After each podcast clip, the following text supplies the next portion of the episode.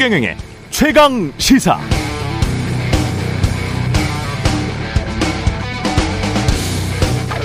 네, 한국 프로골프의 윤이나라는 선수가 있습니다. 19살 고등학생인데 평균 드라이버 비거리가 260m나 됩니다. 최근 국내 대회에서 우승까지 하면서 골프 팬들의 관심이 집중됐는데요. 그런데 이 선수가 경기를 하다가 공을 잃어버렸습니다. 공을 잃어버리면 벌타가 있거든요. 그런데 주변에 우연히 다른 공이 하나 있었던 거죠. 그래서 그걸 그냥 자기 공처럼 쳐버린 겁니다. 그리고 신고도 안 했어요. 이게 골프에서는 심각한 규정 위반입니다. 자기 양심을 완전히 속인 거죠. 한 달 동안이나. 이 사실이 뒤늦게 신고돼서 스포츠 공정위원회가 열리고 여기서 윤이나 선수의 징계를 결정한다고 합니다. 징계 수위에 대해서는 논란이 있을 수 있지만 징계는 불가피하다는 게 골프계의 판단인데요. 본인이 스코어 카드를 적어내는 골프에서 본인 양심을 속이는 짓은 결코 용납할 수가 없다는 것이죠. 그런데 한국에서는 적당히 그럴 수도 있는 것 아닐까요?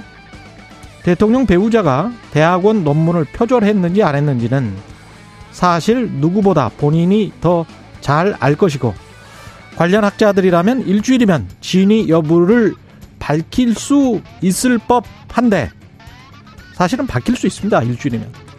거기에 대해서는 별 비판도 없는 나라에서 그렇게 총망받는 어린 골프 선수에게 뭐 잠시 당황해서 그때는 잠시 말을 못했을 수도 있지. 기본적인 경기 규칙을 그대로 지키라고 하는 건 이건 너무하는 거죠. 논문 표절 의혹에 대해서만 아니라 그보다 훨씬 심한 주가 조작 공모 의혹도 대충 시간만 보내고 있는 것 같은데 말입니다. 꼭 골프만, 스포츠만 공정하게 규칙을 지킬 필요가 있겠습니까? 공정하게 다 대충 삽시다.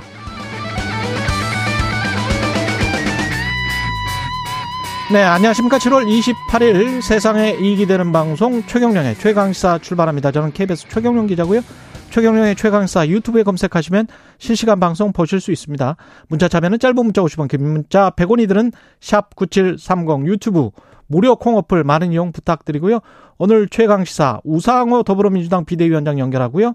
이어서 첫 인터뷰입니다. 한덕수 국무총리 만나서 아, 국정 현안에 관한 이야기 자세히 나눠보겠습니다.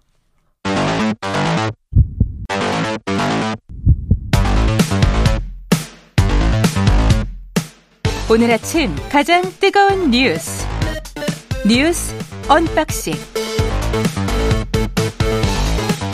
네, 뉴스 언박싱 시작합니다. 민동기 기자, 김민아 평론가 나와 있습니다. 안녕하십니까? 안녕하십니까? 저, 저 열심히 네. 살 테니까 네. 네, 그러지 마세요. 왜요? 아니 대충 살지 않겠습니다. 네. 죄송합니다. 아, 뭘요? 그냥 대충 삽시다 우리. 아, 아닙니다. 제가 열심히 적당히 살면 적당히 사는 게 좋은 것 같아요. 저는. 새로운 사람으로 거듭나겠습니다. 아, 니 그냥 그러지 맙시다 우리. 그냥 그냥 대충 사, 사는 게 낫지 않 열심히 하겠습니다. 네. 예. 그 문자 파문 내부 총질 하는 당 대표 문자 후폭풍이 계속되고 있는 것 같습니다. 최영범 대통령 홍보수석 비서관이 어제 브리핑을 가졌거든요. 네. 일단 사적인 대화 내용이 어떤 경위로든 유출이 돼서 오해를 불러일으킨 점은 바람직하지 않다, 유감스럽다 이렇게 얘기를 했고요. 이준석 대표 징계에 이른바 윤심이 작용한 것 아니냐 기자들이 물었는데 사견임을 전제로 당무는 당 지도부가 알아서 잘 꾸려나갈 일이고 윤 대통령이 일일이 지침을 주거나 하는 일이 없다. 그리고 이준석 대표에 대해서도 부정적인 뜻으로 언급하는 바를 한 번도 들은 적이 없다 이렇게 얘기를 했습니다. 권성동 원내대표도 어제 국회 출근하면서 기자들에게 송구하게 생각한다라고 이제 얘기를 하면서 90도로 허리 숙여서 사과를 했습니다. 그런데 프라이버시 보호를 이유로 메시지 내용에 대해서는 더 이상의 말을 하지는 않았습니다. 지금 이준석 대표는 전국을 지금 돌고 있지 않습니까? 어제 이제 페이스북 등을 통해서 불편한 심기를 좀 드러냈는데요. 울릉도에 가 있더만요. 예. 어제는 이제 울릉도에서 페이스북에 글을 썼는데 여의도를 그 섬에 비유를 하면서 어, 그 섬에서는 앞에서는 양의 머리를 걸어놓고 뒤에서는 정상배들에게서 개고기를 받아와서 판다. 이거 이제 양두구육을 좀 빗대서 예. 상당히 좀, 좀 비판을 했고요. 그리고 지금 대통령실 관계자가 일부 언론과의 인터뷰에서 당 대표까지 지냈고 정치를 하신 분인데 이준석 대표도 이 윤 대통령의 메시지를 오해를 하지는 않으리라고 생각한다. 이렇게 얘기를 했거든요. 음. 그러니까 이 발언에 대해서 이준석 대표가 오해 소지 없이 명확하게 이해했다. 못 알아들었다고 오해하지 않길 바란다. 이렇게 좀 맞받아치는 양상도 보였습니다. 대신 국민의힘 내부에서는요. 상당히 좀 비판적인 목소리가 많이 나오고 있고요. 특히 당원 게시판에는 뭐 권성동 대행 사퇴하라 이런 목소리도 있고 어. 윤석열 대통령을 비판하는 글들이 상당히 좀 이어지고 있는 상황입니다. 그러니까 국민의힘에 지금 이제 소속돼 있는 의원들이나 또 정치인들의 어떤 태도, 표정 이런 것들을 보면 굉장히 곤혹스러운 상황일 수밖에 없는 거예요. 지금 이제 분위기를 보면. 그리고 이준석 대표도 바로 뭐 이게 문자 메시 공개한 다음에 바로 입장을 내거나 그러지 않았잖아요. 좀 시간을 뒀지 않습니까? 예.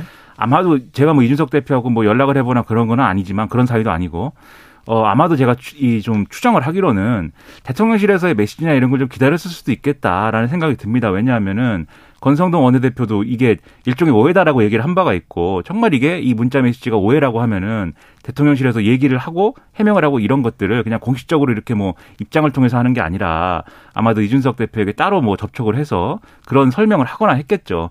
그랬으면 이준석 대표가 이런 메시지를 썼을까 좀 의문인데 아마도 그런 게 없으니까 이게 양두구육이다. 그리고 이제 어 언론의 질문에 대해서도 오해할 여지가 없는 메시지인데 뭘 오해를 얘기하냐 뭐 이렇게 음. 반응한 거 아니겠습니까? 예. 대통령실도 이제 이 문제에 대해서 공식적으로 설명을 하기보다는 어제 최영범 홍보석이 이제 쭉 브리핑한 내용을 지금 말씀해 주셨는데 말씀하셨듯이 그 내용도 이건 내 사견이다가 전제예요. 그러니까 그렇죠. 권성동 원내대표가 이미 입장을 얘기했기 때문에 공식적으로 얘기할 수 있는 게 없다. 라면서 이건 사견인데 윤석열 대통령이 당무를 일일이 뭐 간섭한 것도 아니고 이준석 대표를 평소에 뭐 미워한 것도 아니다 이렇게 얘기를 한 거지 않습니까? 음. 그런데 이렇게 별 대응 없이 이렇게 뭐 어 좀 이 잠잠해지기만을 기다리는 이런 태도로 넘어가기에는 이 대통령의 메시지 하나가 갖는 이런 무게감이라든가 파장이 엄청나기 때문에 그렇죠. 이거에 대해서는 어 윤석열 대통령의 어떤 그 약식 회견에서 좀 언급을 해준다든지 또는 좀 정제되는 어떤 입장을 이 여당과 대통령실이 같이 좀 어, 방향을 잡는다든지 이런 게 지금 필요해 보여요. 그냥 이렇게 어영부영 하고 말 문제가 아닌 것 같습니다. 음. 개인적인 의문은 예. 그 대통령하고 집권당의 원내대표가 지금 대화를 나눈 거 아니겠습니까? 어찌 됐든 문자가 됐든 뭐가 예. 됐든. 근데 그걸 사적인 대화라고 할 수가 있는 것인가? 그럼 어디까지가 대체 공적인 대화고 사적인 대화인가? 그 국회는 공적인 장소니까 공적인 장소에서 공적인 인물이 사적인 대화를 공적인 인물인 대통령과 나누고 있었는데 네. 공적인 카메라가 그거를 포착해서 공공에다가 전달을 했으니까 공공이라는 말이 제가 훨씬 더 많죠. 그렇죠. 사적 대화보다. 그러니까 내용을 내용 자체도 예. 사적인 내용이라기보다는 그렇죠. 상당히 공적으로 분류될 수 있는 그런 내용이라고 그 사적 대화라는 게 사실은 또 사람들은 그렇게 이야기 인식을 할 거예요. 사적 대화가 훨씬 더 진실된 대화가 아닌가. 그래서 사적 대화가 이렇게 나와 버렸을 때 그거를 훨씬 더 진실로 음. 받아들이지 사실 공적이고 형식적인 대화라는 거는 조금 좀 뭔가 그 거칠애가 많이 있는 것 아닌가 그런 생각을 하잖아요. 예. 그렇죠. 그러니까 이게 음. 저는 뭐 사적 대화일 수 있다고 보지만, 그러니까 두 사람이 뭐 이 텔레그램이라든지 이런 메시지를 통해서 주고받은 메시지고, 뭐 이전에 이제 대통령이 되기 이전부터 관계가 있었으니까 뭐 할 수 있다고 보는데 그런데 문제는 그게 이제 찍힌 거잖아요. 말씀하신 대로 음. 공개가 된 거잖아요. 예. 그럼 여기서부터는 이제 그냥 아 그건 사적 대화였어요 이렇게 말하고 끝날 문제가 아니라는 거죠. 이건 이미 공개가 된 메시지고 이 사건은 공적인 맥락에 있는 사건이 됐기 때문에 거기에 대해서는 명확한 대응 그리고 좀 일관된 대응 이런 것들이 필요한데 음. 지금 이게 제가 볼 때는 이, 이 정부와 윤석열 대통령의 리더십에 상당한 상처를 입히는 결과를 가져올 수밖에 없는 거잖아요. 이게 그렇죠. 그냥 이준석 대표와의 관계 이렇게 해서 끝날 문제가 아니라 어, 이 대통령이 왜 어, 이 집권당 원내대표에게 어, 좀 이런 좀 뭐랄까요. 지금 말씀하신 뭐 거칠애성 뭐 이런 발언이나 이런 것을 넘는 음. 어, 지금 잘하고 있다. 이 계속 이렇게 가야 된다. 대표가 바뀌었더니 너무 잘한다. 이런 메시지를 음. 이렇게 왜 보내는 거냐. 그런 방식으로 이제 국정을 운영하는 거냐. 그리고 권성동 원내대표는 왜 여기에 마치 부하처럼 음. 어 당정이 하나가 돼서 잘 뒷받침하겠습니다. 이런 메시지를 뜻을 받들어서 그렇죠. 왜 보내는 거냐. 이거에 대해서는 당연히 이제 어 이게 뭔가 이제 어 애초에 기대했던 그런 리더십은 아니지 않나 이런 의문이 커질 수밖에 없는 거예요. 그럼 그게 아니다라고 설명하고 그런 우려를 덜어낼 수 있는 이런 메시지와 행보가 필요한 거거든요. 근데 그거에 지금 이게 이, 이 밤이 지난 걸로 따지면 이틀째인데 음. 이틀째 지난 건데 그런 게 거의 없는 것 같아서 여러모로 우려가 됩니다. 털어낼 수 있는 메시지 내용 그런 것들이 꼭 정치공학적으로만 우리가 계속 논의가 되잖아요. 이준석 당 대표가 느꼈을 배신감 그리고 그 어떤 저간의 성상남 오비랄지 이런 것들을 누군가 저 위에서 윗선이 한 것 아닌가에 관한 어떤 방증이 아닌가 뭐 이런 이야기들이 계속 오가면서 그 여파로 권성동 대행의 입지, 뭐 윤핵관의 권력 분화, 조기 전당대회 가능성. 그래서 집권 정당 내부의 어떤 권력 싸움만 그 자꾸 이야기를 하는데 저는 그것보다 훨씬 더 중요한 것은 내용과 콘텐츠라고 생각을 하거든요. 그러니까 이번 정부 윤석열 정부와 집권 정당의 내용과 콘텐츠가 이준석을 대체할 수 있는 내용과 콘텐츠가 있느냐. 음. 이준석으로 대표하는 이대남의 민심을 반영할 만한 그리고 그런 메시지를 계속 낼 수 있고 그런 다양성을 담보할 만한 안 그러면 이준석 빼면은 국민의힘이 가지고 있었던 그 기존의 뭐 자유한국당과 같은 그런 이미지라면 국민의힘으로서는 굉장히 애먹을 수밖에 없거든요. 그러면 그런 다른 내용을 채울 수 있는 어떤 역량이 있는지를 시험해 볼 수 있는 시험 때 그렇죠. 그런 것도 될 수 있을 것 같고요. 그런 그, 측면에서도 좀 바라봐야 될 것 같습니다. 어제 논란이 됐던 인물이 이제 강기훈이라는 인물이었지 않습니까? 예. 근데 언론 보도를 보면 약간 나뉘고 있긴 한데 뭐 시사인 같은 곳에서는 보도를 한거 보니까 본인들이 취재를 한 결과 음. 동일 인물인 것으로 좀 보인다 이렇게 보도를 한 것도 있고요. 어제 MBC에서도 동일 인물로 그렇습니다. 확정해서 보도를 했더라고요. 네. 그리고 좀 묘하게도 어제 이제 이 뉴스에 너무 가려가지고 이게 제대로 보도가 안 됐는데 흔히 말하는 그 권성동 그 원내대표의 그 지인 아들 우모 행정 요원 있지 않습니까? 공교롭게도 어제 또 면직 처리가 됐습니다. 그렇죠. 면직 처리가 네. 됐죠. 그러니까 좀 이런 이제 좀 수습을 하려고 하는 건데 그런 것도 근데 지금 말씀하신 이제 강기훈이라는 분 이제 대통령실에 이제 근무를 하고 있다는 것인지 아니면 뭐 근무를 하기 위한 어떤 절차를 절차에 있는 것인지는 약간 보도의 결이 다르긴 한데 네. 지금 어 같은 사람이다. 그러니까 이게 대통령실이 어제 확인을 해줬어요. 그런 이름의 사람이 대통령실 일하고 있고 그리고 그 사람의 이력이 과거에 뭐 뭡니까 자유의 새벽당입니까? 아 이런 당을 창당 발기인을 지내고 관계된 사람 그 논란이 되는 어제 우리가 좀 음. 얘기를 했던 예. 그 인물이 맞다라고 얘기한 거고 다만 동일 인물인지는 모르겠다라고 한 그 동일 인물의 기준은 권성동 원내대표가 강기훈과 함께 들그 문자에 그렇죠. 강기훈이 그거냐? 그렇죠. 그건 사실 상관없는 거거든요. 대통령실에 그 인물이 근무하고 있느냐에 대해서 우리가 이제 그거를 문제를 그렇죠. 한번 다뤄보자라고 얘기를 한 건데. 그거는 팩트가 맞는 거죠. 그렇죠. 그러면. 그건 맞는 거죠, 그러면.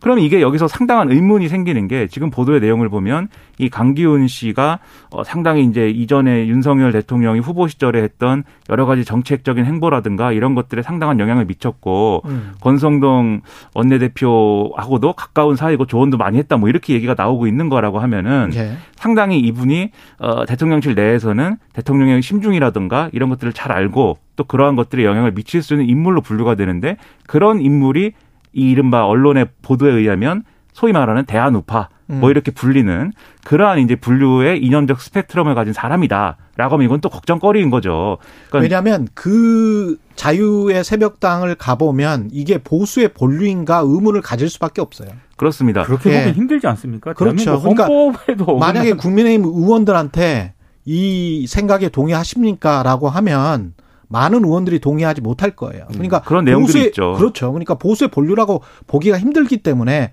만약에 이런 생각에 경도돼 있다면 대통령실이 그러면 우려스럽다라는 겁니다. 그렇죠. 네. 그렇죠. 네. 그리고 오늘 한국일보가 보도한 내용을 보면은 이제 이분을 비롯해서 소위 말하는 그런 비슷한 이제 좀 기류에 영향을 받는 젊은 이제 그, 아, 이 새로 유입된 정치인들이 있다. 근데 그분들이 이준석 대표와 소위 말하는 이준석 키즈로라고 이제 언론에서 보도하는 그런 이제 정치인들의 가려서 좀 빛을 못 봤다 뭐 이런 인식도 당내에는 있다라고 하거든요. 그 얘기는 음. 무슨 얘기냐면은 뒤집어 얘기하면 일각의 언론에서 하는 평가는 이준석의 대체제라는 게 이제 그런 분들이라고 대통령실은 보는 거 아니냐라는 해석까지 막 나오고 있는데 예. 그런 건지는 뭐 두고 봐야 되겠지만 그게 이제 예를 들면 이 보수의 혁신이라든가 보수의 개혁이라든가 이런 거와 비교해 봤을 때 맞는 방향이냐에 대해서도 지금 큰 의문을 남길 수밖에 없는 대목이라서 음. 여기에 대해서도 대통령이 이런 우려에 답을 해야 되는 필요가 있다. 그런 그러니까 얘기입니다. 이게. 어제 김민하 평론가도 잠깐 얘기했지만 그 문자에 네. 보면은요. 강기훈과 함 거기서 끝나지 않습니까? 함 함께. 그래서 이제 그 함. 뒤에 가려진 게 뭐냐? 예. 이제 사람들 얘기는 함께 뭐 찾아뵙겠습니다. 이런 게 아니겠느냐. 어, 라고 이제 그 추정을 하는데 어. 함께 뒤에는 들인 것 같아요. 왜냐하면 네. 밑에 자동 완성이 들, 들 네, 들들이 뜨거든요. 아 그래요? 그러니까 만약에 그렇다라고 한다면은 음. 어, 집권당의 원내 대표가 강규라는 사람을 함께 대통령하고 만나는 뭐 그런 사이인가라고 이제 의심을 해볼 수도 있는 그런 대목인 거죠.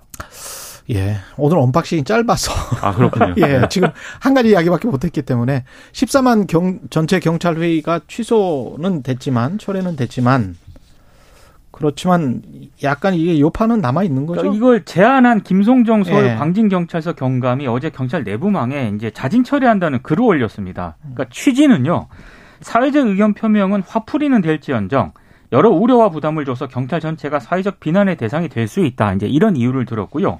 다만 지금 국회가 불법적인 경찰국 설치에 대해서 입법적으로 반드시 시정해 주실 것이라 믿는다. 그러니까 공을 국회로 이제 넘어갔기 때문에 국회 역할을 좀 강조를 했습니다. 그리고 좀 자제해야 된다라는 경찰 간부들의 좀 이런 의견도 좀 많이 반영이 된 것 같고요. 그럼에도 불구하고 일부 경찰관들 같은 경우에는 음. 뭐 이렇게 전체 경찰 회의는 아니더라도 뭐 한 100여 명 정도 다른 장소를 선택을 해서 지난번과 같이 경찰 인재개발원이 아니라 다른 곳에서 한 100명 이하의 인원이 참석하는 그런 모임을 회의를 좀 남아 있다. 예, 강행을 하겠다라는 의지를 밝히고 있어서 요거는 예. 좀 봐야 될 것 같습니다. 국회로 공이 넘어갔다라고 하면은 이제 민주당이 키를 쥐고 있다라고 볼 수 있는데 그거는 어제 이제 인터뷰나 등에서 어떻게 대응할지는 이제 이렇게 좀 나온 거잖아요. 예. 그럼 이제 지금 이제 어이 이상민 장관이나 지금 정부로서는 곤혹스러울 수밖에 없는 순간일 텐데 그렇기 때문에 저는 이제 행안부가 이 경찰들에 대해서 설득을 잘해야 되는 거죠.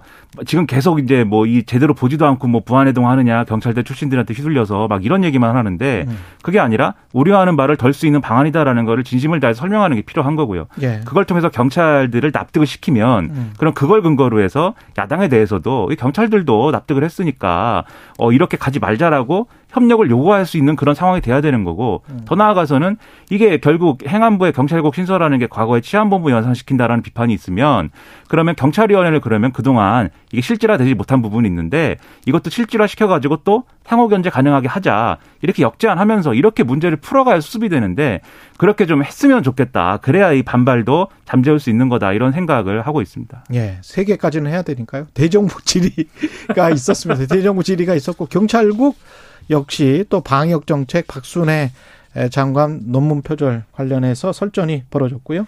한덕수 총리 이제 그 나중에 인터뷰 하실 거잖아요. 예. 근데 어제 이제 K 방역과 관련해서 약간 논쟁이 있었거든요. 예. 민주당 김성주 의원이 그 과학 방역과 정치 방역의 차이점이 뭐냐 이렇게 질문을 했는데 한덕수 음. 총리께서 거리두기 등 정부의 공권력이 작용되는 분야가 과학적 근거에 의해 이루어지는 건지 정치적으로 중요하다고 판단되는 분야인지 차이가 있다 이렇게 얘기를 했습니다. 아. 어 정확하게 어떤 부분인지 저는 잘 이해를 못해서 나중에 좀 진행자께서 예. 여쭤보셨으면 좋겠습니다. 예. 알겠습니다. 예. 방역은 잘 해야 음. 되죠. 네, 그렇죠. 네, 너무 정치적으로 흔드는 이런 메시지는 바람직하지 않고 네. 다만 걱정은 있습니다. 코로나19 지금 재확산 국면인데 이게 방역 당국이 제대로 된 어떤 그런 대응책을 지금 고심하고 있는 거냐에 대해서는 언론 비판도 많이 있거든요. 음. 유념을 했으면 좋겠습니다. 정치적 판단이라는 게 그런 걸 것 같아요. 자영업자에 관한 어떤 배려 어느 정도나 조여야 되는지 그 희생과 관련해서 경제적인 판단인 것이고 그 경제적인 판단이 어 어떤 정부적인 판단과 연결 될수 충분히 연결될 수 그렇죠. 있죠. 민심이라는 측면이 있으니까. 그러니까 그걸 딱 이렇게 나누어서 나누기는 굉장히 그 어려운 문제 아니에요? 굉장히 어렵죠. 그래서 이번 정부는 그런 정부적인 판단, 경제적인 판단을 전혀 안 하고 과학적으로만 딱딱 할 수 있나?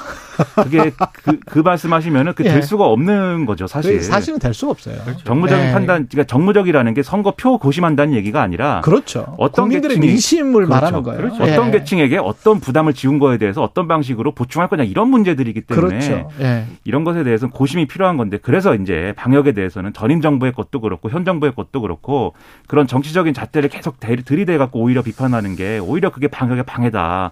이런 생각입니다. 그 정치적으로 고민을 안 할 수 있는 정부가 세계 어디에 있을까요? 아유, 각자 이, 이익이 다 다른데. 그렇죠. 예. 네, 여기까지 하겠습니다. 뉴스 언박싱 민동기 기자 김민아 평론가였습니다. 고맙습니다. 고맙습니다. KBS 일라디오 최경영의 최강시사 듣고 계신 지금 시각은 7시 40분입니다.